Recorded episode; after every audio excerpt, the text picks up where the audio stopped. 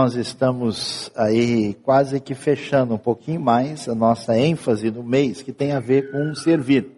E nós vamos refletir no texto de Marcos 10, versículos de 35 a 45, pensando sobre servir sim, ser servido não. Uh, vamos ler o texto, uh, de fato, num dia desses, mencionando um pouquinho a vida do apóstolo João, a gente mencionou esse texto uh, sem dar muita atenção detalhada a ele. E o texto é interessante porque diz o seguinte: Nisso Tiago e João, filhos de Zebedeu, aproximaram-se dele e disseram: Mestre, queremos que nos faças o que vamos te pedir. O que vocês querem que eu faça? perguntou ele. Eles responderam: Permite que na tua glória nos assentemos, um à tua direita e outro à tua esquerda. Disse-lhe Jesus: Vocês não sabem o que estão pedindo. Podem vocês beber o cálice que eu estou bebendo ou ser batizados com o batismo com que estou sendo batizado? Podemos, responderam eles. Jesus lhes disse: Vocês beberão o cálice que estou bebendo e serão batizados com o batismo com que estou sendo batizado. Mas o assentar-se à minha direita ou à minha esquerda não cabe a mim conceder. Esses lugares pertencem àqueles para quem foram preparados. Quando os outros dez ouviram essas coisas, ficaram indignados com Tiago e João. Jesus os chamou e disse: Vocês sabem que aqueles que são considerados governantes das nações as dominam e as pessoas importantes exercem poder sobre elas. Não será assim entre vocês. Ao contrário, quem quiser tornar-se importante entre vocês deverá ser servo. E quem quiser ser o primeiro deverá ser escravo de todos. Pois nem mesmo o filho do homem veio para ser servido, mas para servir e dar a sua vida em resgate por muitos. Uh, quando a gente ouve isso, e vocês sabem que historicamente há uma, uma rejeição profunda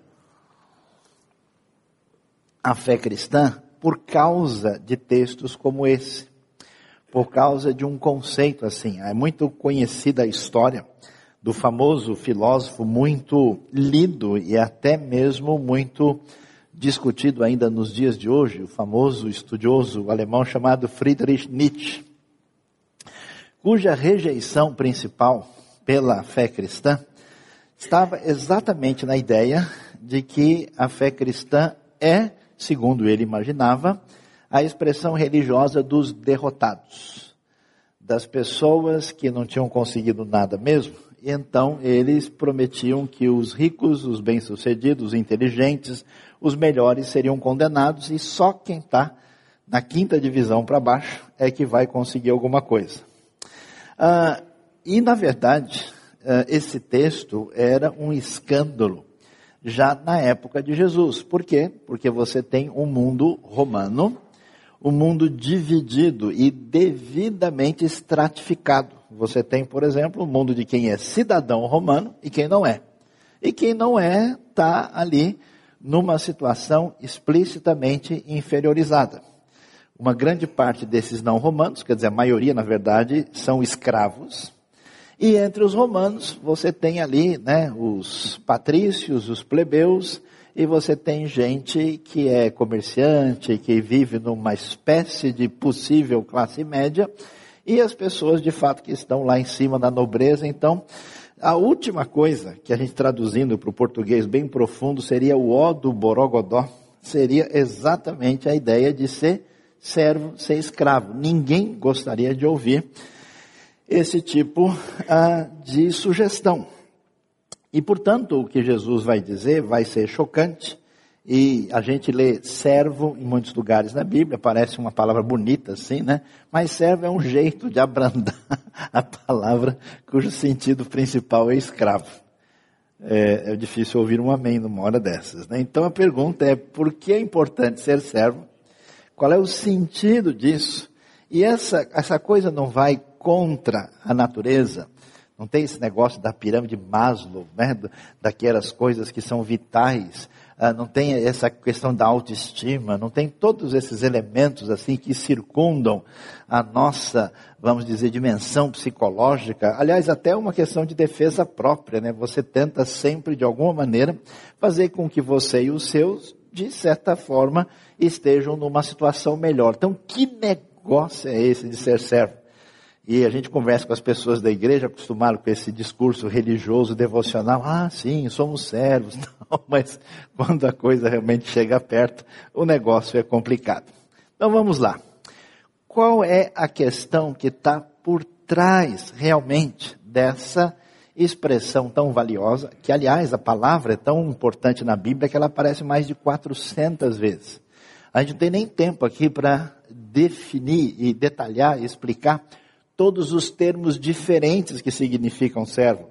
Um sujeito que está subalterno ao outro, um sujeito que é um escravo, tem vários termos, né?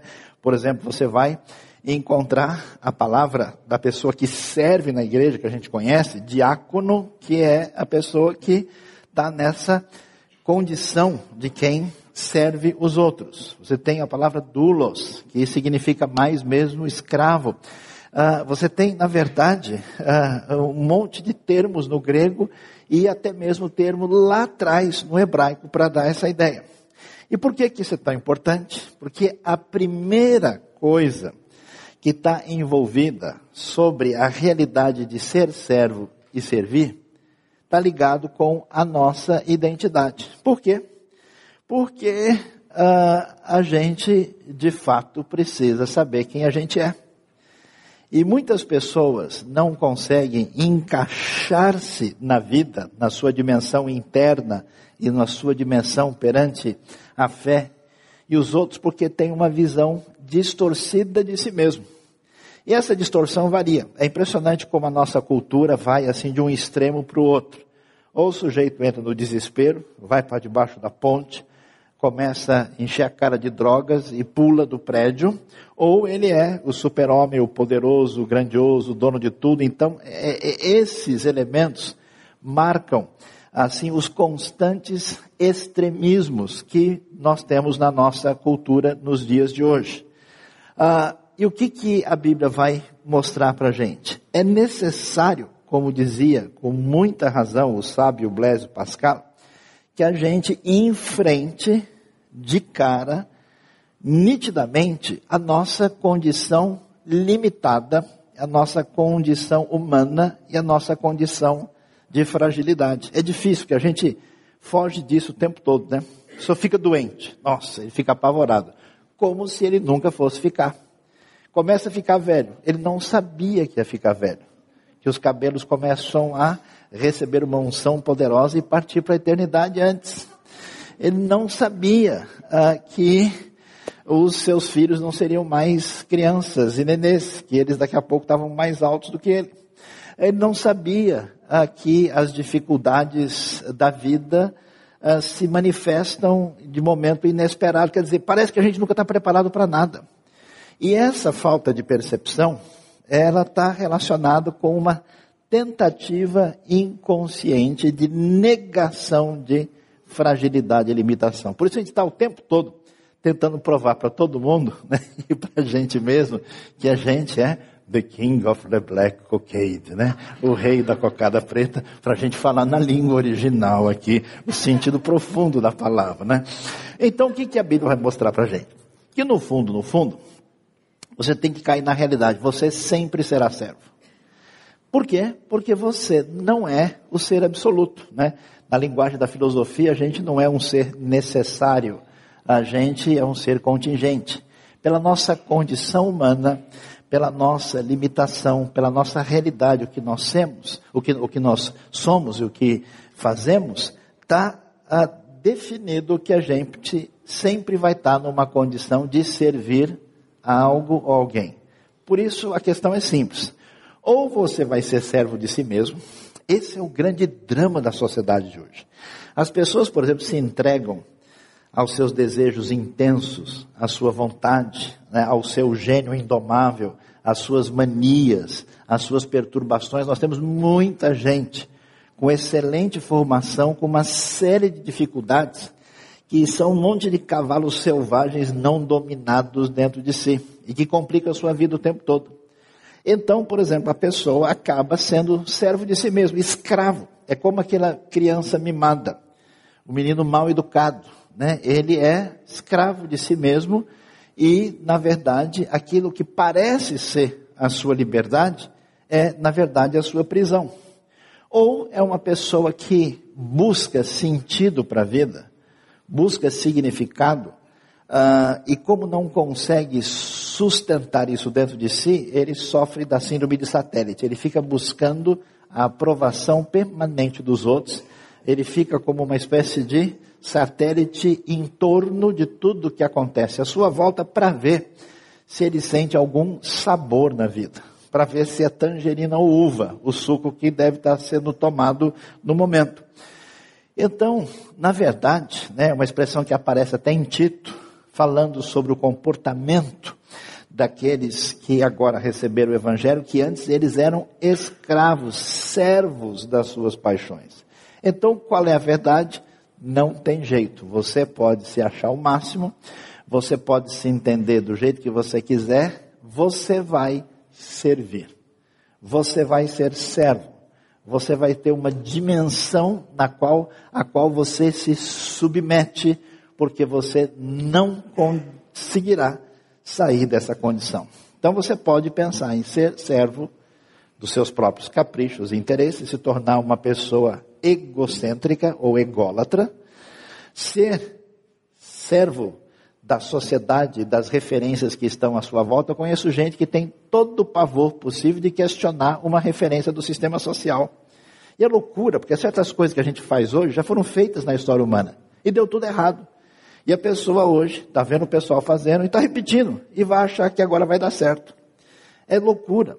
Ou você pode tomar a decisão de escolher ser servo de Deus de se colocar na posição, a questão da identidade está aí. Por quê?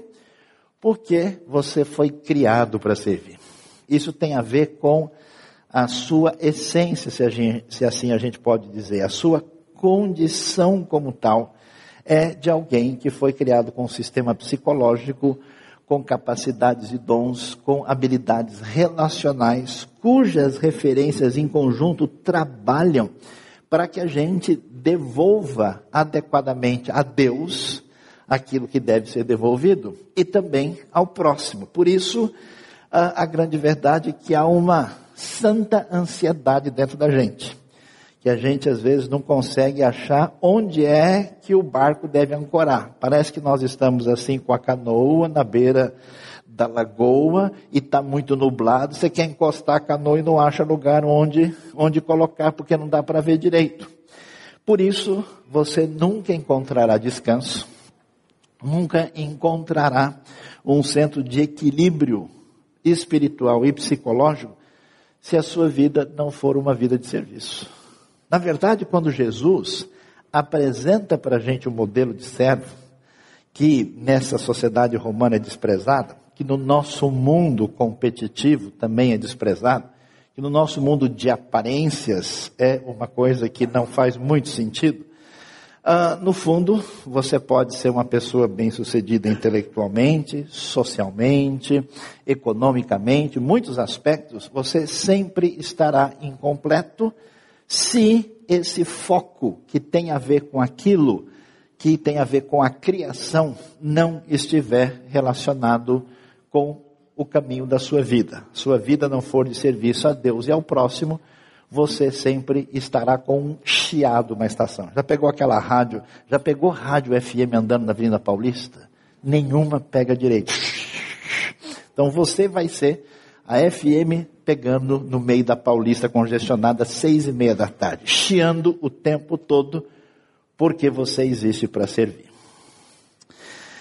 Mas o que acontece a gente consegue ir por um caminho complicado. Você não acha surpreendente que os discípulos de Jesus, eu fico imaginando o que seria andar fisicamente com Jesus, contemplar o semblante de Jesus, conversar com ele, ouvir os seus ensinos diretamente. tem a oportunidade ali, depois do almoço, né? Debaixo de uma árvore, escuta, mestre, aquilo que o senhor falou ali, perto de Nazaré, como é que é mesmo? Você imagina o que é essa experiência? E depois do pessoal ter tido toda essa experiência, os nossos queridos discípulos, tá vendo como tem esperança para mim e para você? Que bom, né? Chegam para Jesus dizendo: Jesus é o seguinte, a gente quer fazer o selfie a três. O senhor faz favor de colocar o seu trono e ó, já reserva aí, direita para mim, esquerda. Tiago e João, aqueles que serão os principais aqui. Nós queremos, nosso desejo é esse. Então, interessante que eles estão acompanhando Jesus, mas o tempo todo a, a, a, o vetor, a direção da coisa está completamente trocada e está invertida. Aliás, muita gente é religiosa ou tem qualquer compromisso de algum tipo com a fé exatamente porque imagina que esse é o melhor investimento a ser feito. Essa é a melhor maneira de, de se dar bem na vida. Então, se eu puder ter um ambiente que ajude os meus filhos, se eu tiver ter um lugar onde eu possa ter algumas palavras que ajudem a enfrentar a semana. Quer dizer, a pessoa é como que quem come migalhas de um grande banquete e nunca olha direito na mesa o que tem de verdade ele é como quem consome subprodutos do Evangelho e acha que isso aí é suficiente. Então, no fundo, no fundo, existe no coração humano a ilusão de ser rei. Quer dizer, uma necessidade problemática de ordem psicológica e espiritual, onde a pessoa, numa espécie de ato de autoafirmação, ele quer sempre ser o rei do pedaço. Isso explica a nossa cara feia, a nossa dificuldade de conversar e dialogar diretamente, a facilidade de se sentir acusado e reagir indevidamente, a facilidade de uh, aumentar significativamente a falha dos outros para a gente se sentir melhor, a dificuldade de compreender o universo do outro, a dificuldade de perdoar todo esse processo porque a gente se enraiza dentro da gente mesmo. E a busca é achar o trono.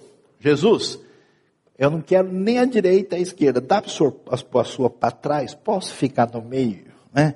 O senhor dá licença, por favor? Então, é interessante. Olha só, o famoso, né, o escritor do Paraíso Perdido, John Milton, célebre, conhecido da literatura inglesa, disse uma frase que eu acho que revela, infelizmente, a cabeça de muita gente, quer seja consciente ou não. É melhor reinar no inferno do que servir no céu.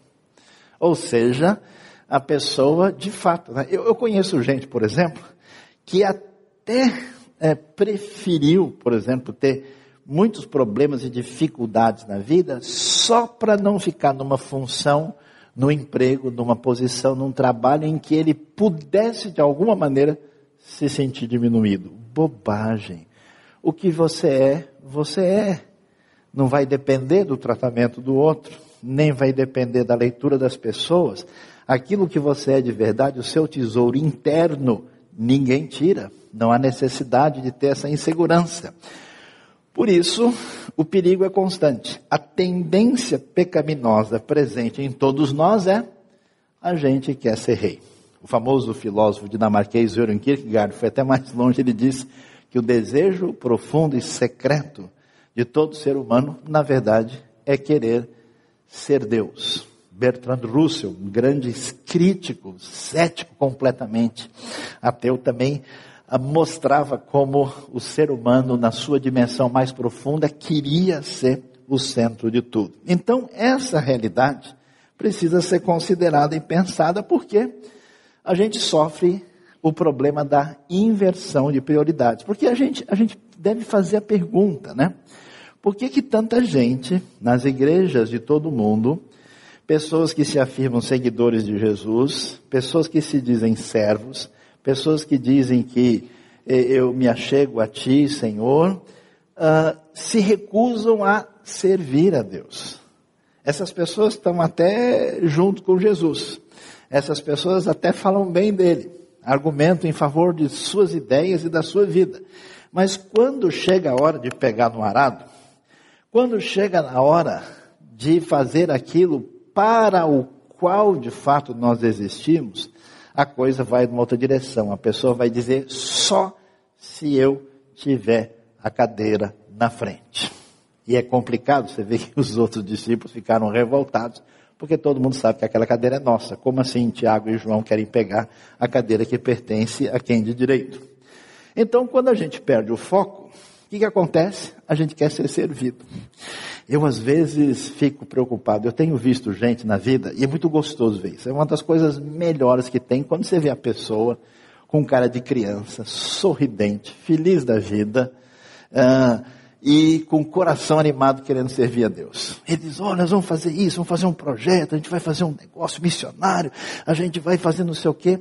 Depois de um tempo, o sujeito assim, ou a sujeita, né, se acham de alguma maneira um pouco diferente, aí você já vê que o olhar dele brilhou, já entrou veneno no negócio. A coisa já vai para outra direção, e aí a coisa já não é mais a gente vê o brilho nos olhos por causa do reino, por causa de Deus e das pessoas. A pessoa fica, escuta, mas que título eu vou ganhar quando eu fizer isso aqui? Como é que vai ser o nome do meu cargo? Né? É, é vice o que mesmo? Né? Ah, como é que chama a pessoa? Né? Que tipo de reconhecimento eu devo ter? E é impressionante como todas essas coisas secundárias começam a ganhar força e o foco principal vai embora, porque a gente tem essa inversão de prioridades.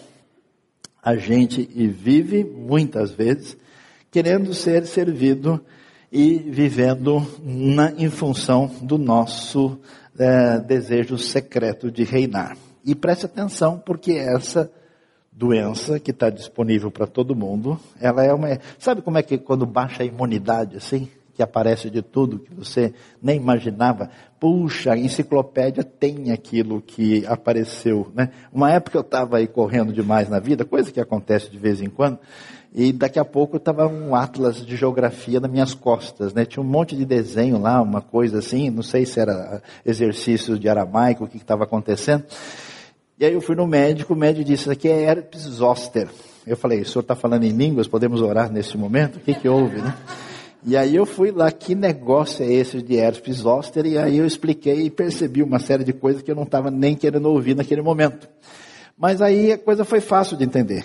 Diminuiu muito a imunidade, a coisa ficou difícil e aquilo que está presente começa a se manifestar. Quando diminui a sua imunidade espiritual, quando a coisa complica, tome cuidado, porque essa síndrome de Tiago e João aparece. A gente quer, quer, ser, quer ser servido, a gente quer ser reconhecido, a gente quer ter o um nome no mapa, a gente quer que as pessoas vejam A e B e as pessoas que Deus ama, o reino e o próprio Deus, começam a não ser mais percebidos e enxergados. Esse é o problema sério. É tão sério que a Bíblia deixou registrada para a gente ver isso na vida daqueles que eram ah, os próprios discípulos de Jesus. O que, que acontece? É muito interessante, é o que a gente vai ver quando essa comunidade da fé aparece no Novo Testamento, com gente de todas as nações, dos povos que reconhecem a, a, Cristo Jesus, o recebem, creem nele como Salvador, o Senhor sabe que ele é o Messias prometido. E a pergunta é: como é que Deus nos enxerga, como é que Deus nos vê, qual é a nossa identidade em Cristo. É interessante. Vocês já repararam como a nossa época é uma época maluca em termos ah, de nomes que representam papel importante no nível da religiosidade, né?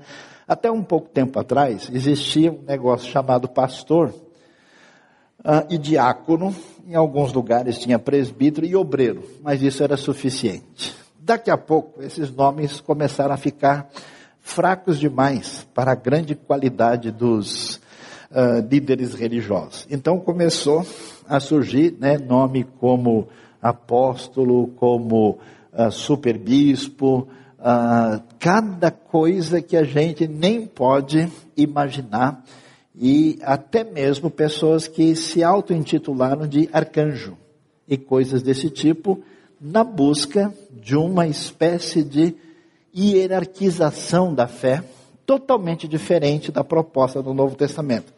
É muito interessante que não só os discípulos de Jesus são chamados de servos, e preste atenção, você ouve servo hoje é bonito, né? Você está lá num congresso, numa reunião. Então, irmão, aqui está o fulano de tal. Quem é ele? Ah, esse é um servo. A pessoa fica todo feliz assim. Amém. Deus abençoe. É para honra e glória do Senhor. Porque isso virou elogio. Mas no tempo da Bíblia, quando a palavra era dita e alguém era apresentado, quem é esse aí? Esse é um escravo. Ou seja, no ambiente onde havia escravidão onde as pessoas sabiam que ser escravo não representava nenhum aspecto favorável. Mas a maneira como pessoas como o apóstolo Paulo, que era uma pessoa que tinha excelente educação grega, que tinha cidadania romana e a melhor formação judaica possível, Paulo vai escrever, vai escrever para Roma. Ixi, que roupa que eu ponho para escrever para Roma? Né? A capital do império. Deixa, deixa eu arrumar o cabelo aqui, porque não vou escrever para Roma de qualquer jeito. Vai que o pessoal percebe pela letra que o cabelo também está torto, né? Não. Paulo vai escrever para a capital do império e ele se apresenta como servo, escravo de Jesus Cristo. A identidade que nós temos, a identidade dos seguidores de Jesus é uma identidade de servo. Ser servo vai dizer Jesus, é o que realmente importa. Porque o caminho que a gente tem, que é o caminho perigoso dessa ansiedade venenosa, enganadora, quando a gente está olhando os nossos objetivos, está olhando ah, onde vai mais ah, uma alvenaria, ah, mais um tijolo na nossa construção. Quando o foco vai nessa direção, a gente perde a referência e, portanto, a gente acaba se afastando daquilo que realmente importa. Por isso, ser servo, servir, as palavras que aparecem no Novo Testamento têm a sua raiz lá atrás, de uma palavra hebraica, que é a palavra evet, que vem de um verbo chamado avad, que significa, ao mesmo tempo, servir, prestar serviço e adorar e cultuar. Portanto, ser servo colocar-se na posição de servir e reconhecer a grandiosidade de quem está acima, envolve aquilo que é a nossa identidade na nossa relação com Deus. Então, quem não se posiciona e não se sente, não se humilha debaixo da mão toda do Todo-Poderoso, essa pessoa não entende quem é Deus. Eu fico assustado em muita gente hoje da maneira como se comenta, se fala sobre Deus sem qualquer relação de temor, sem qualquer percepção de quem Deus realmente é. E isso surge exatamente por perder essa referência. Ser servo, nesse caso, o que vale, o que, um servo faz? Qual é a função? Um garçom bem treinado no restaurante, ele pergunta, mal passado ou ao ponto? Perigoso falar isso nesse horário, né?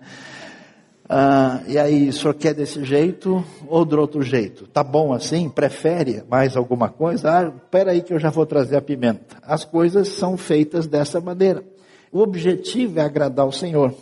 Então a pergunta para a nossa vida diretamente é a seguinte: há quanto tempo a sua relação com Deus, com a igreja, com a IBNU, com a sua comunidade, com a sua vida é uma relação do tipo: como é que isso soma beneficamente para mim?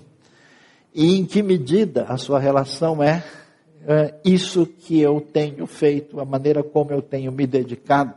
Eu sinto no fundo do meu coração que isso agrada a Deus, que isso é de fato algo que é, preenche o meu coração, porque Deus está feliz com isso. Eu tenho visto gente fazer coisas aparentemente importantíssimas, de expressão sociocultural e sair de lá com cara de quem está revoltado, sair vazio. E eu vejo gente, às vezes, conversar com uma pessoa no bar, no boteco, tomando um Guaraná quate ainda. E na conversa com a pessoa, a pessoa sai de lá feliz da vida, falando do Evangelho ou de alguma maneira se envolvendo de maneira positiva. O que vale é abençoar os outros é amar a Deus e amar o próximo. Então, como é que nós nos avaliamos nisso? E aqui tem uma coisa muito importante. A realidade do mundo à nossa volta é uma realidade permanentemente problemática, difícil e sem solução. E quando a palavra de Deus coloca para a gente que o nosso foco é servir a Deus e o próximo, isso significa que Deus está dizendo o seguinte, ó, por meio do corpo de Cristo, desses que são a continuação de Cristo, já que a cabeça, Cristo, está hoje assunto aos céus e age pelo seu espírito no meio da igreja, essas pessoas, por meio desse serviço, é que vão fazer a diferença nesse mundo. Ou seja, o servir é uma grande libertação, no sentido que encaminha a nossa vida e que não só traz um significado para a própria vida, mas direciona a nossa vida para ser o grande canal de bênção de que o mundo precisa. E a gente então entendendo isso, deve perguntar em tudo que a gente faz qual é o nosso alvo último. Quando você fizer o seu momento devocional, quando você orar, quando você sossegar, às vezes você não faz, Deus pega você no caminho e começa a incomodar o seu coração. Aí você pensa direito qual é o alvo último da sua vida. Qual é o alvo último do que você está empreendendo? É um destaque X, Y, Z? ou de fato você fica muito feliz com a ideia de ser servo. E é interessante, a gente não gosta muito de ler isso porque às vezes a gente lê e confunde.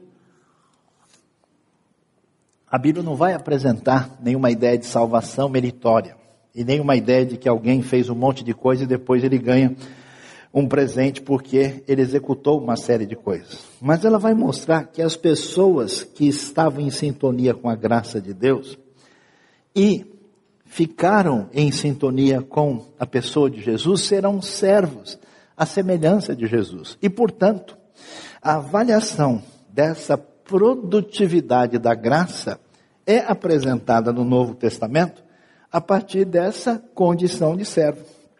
O desempenho do servo é avaliado no final. Há uma diferença entre o servo inútil e aquele que é chamado de servo fiel e sensato.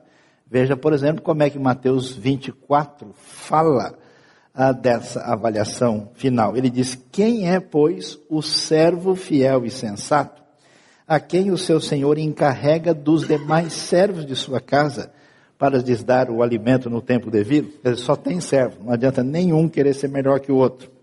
Feliz o servo que seu senhor encontrar, fazendo assim quando voltar, servindo assim. Veja, feliz o servo que o seu senhor encontrar fazendo assim, ou seja, na sua atividade de serviço, quando voltar, garanto que ele o encarregará de todos os seus bens. Um dos maiores prejuízos da nossa época foi imaginar que se a gente potencializasse uma geração com grande desenvolvimento intelectual e um grande desenvolvimento de ordem prática e gestorial, a gente formaria pessoas muito capazes.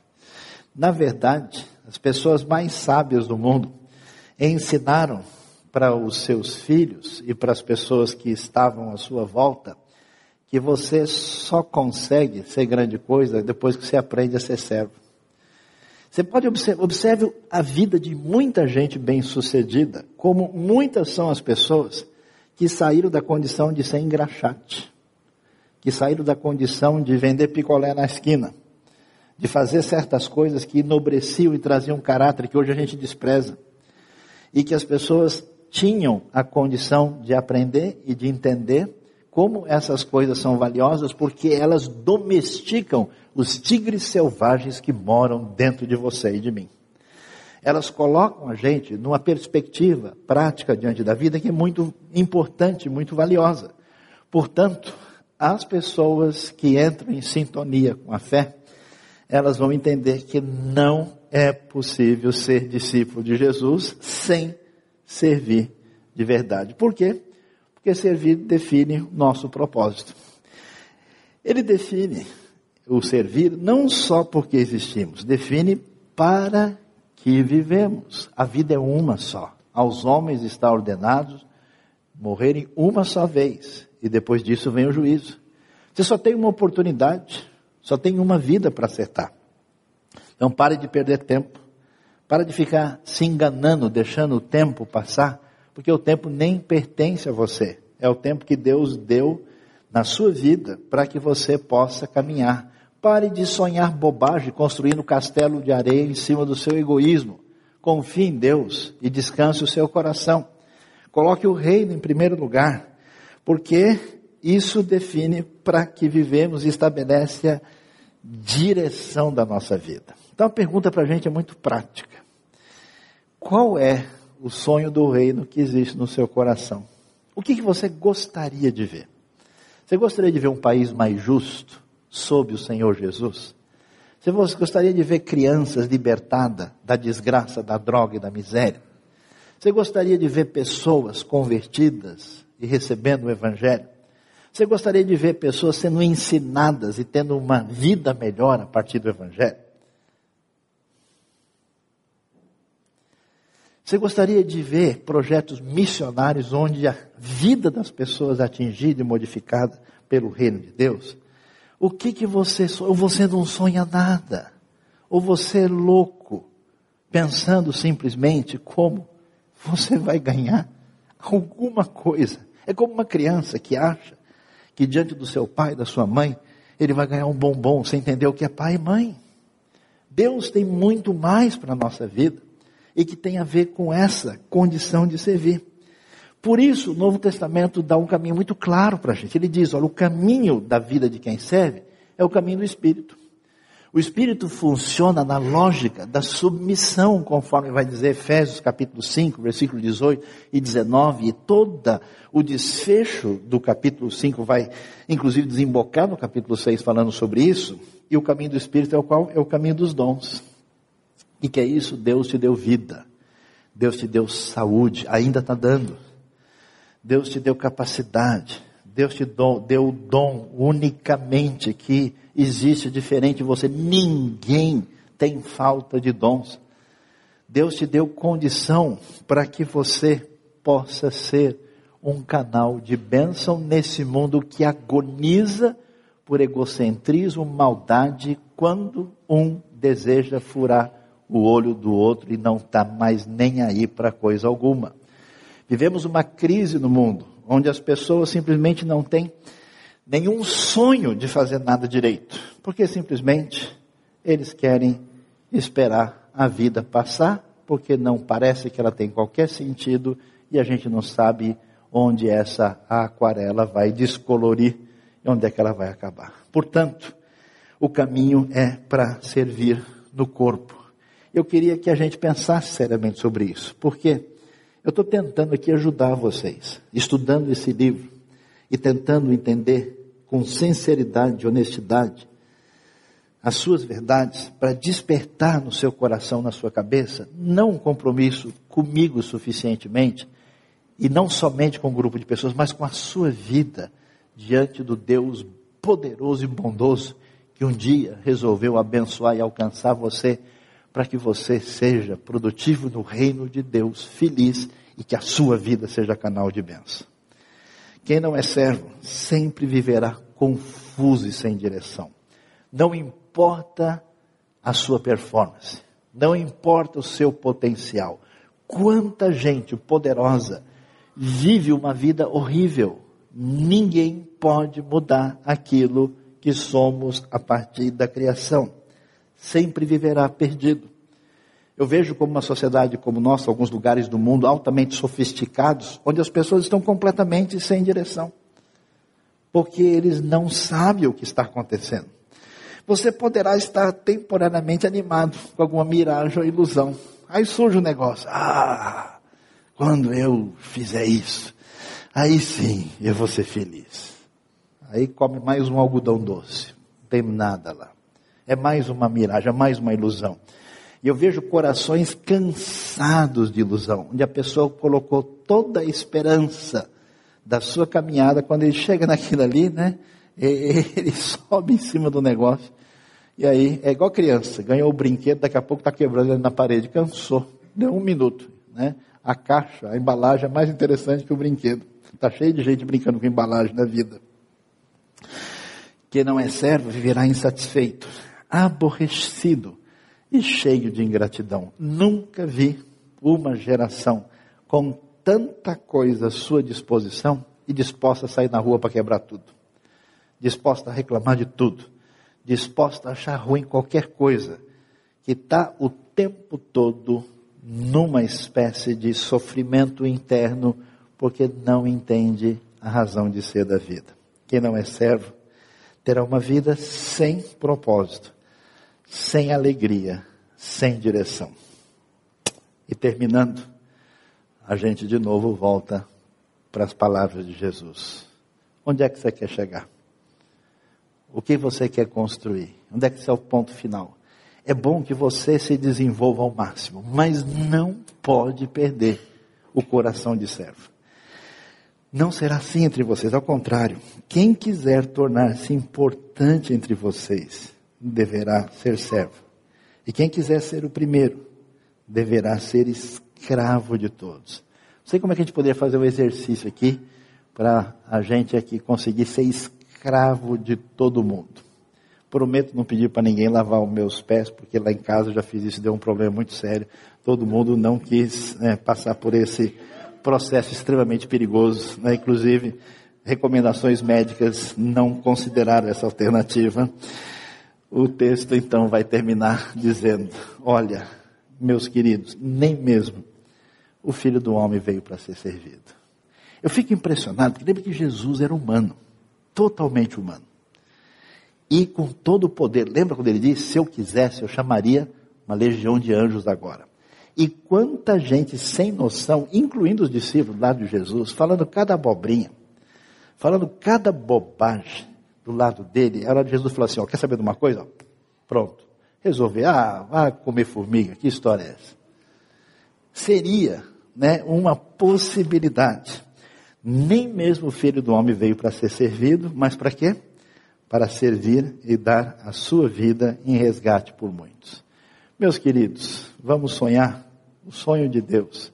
Vamos pensar a coisa boa que Deus começou na sua vida e como é que isso se traduz numa vida que ama o Senhor e que sonha com os projetos de Deus. Eu não sei em que você está servindo, em que contexto, mas pense, procure, fale com Deus sobre isso e que a sua vida venha a ser um grande canal de bênção no reino. Amém?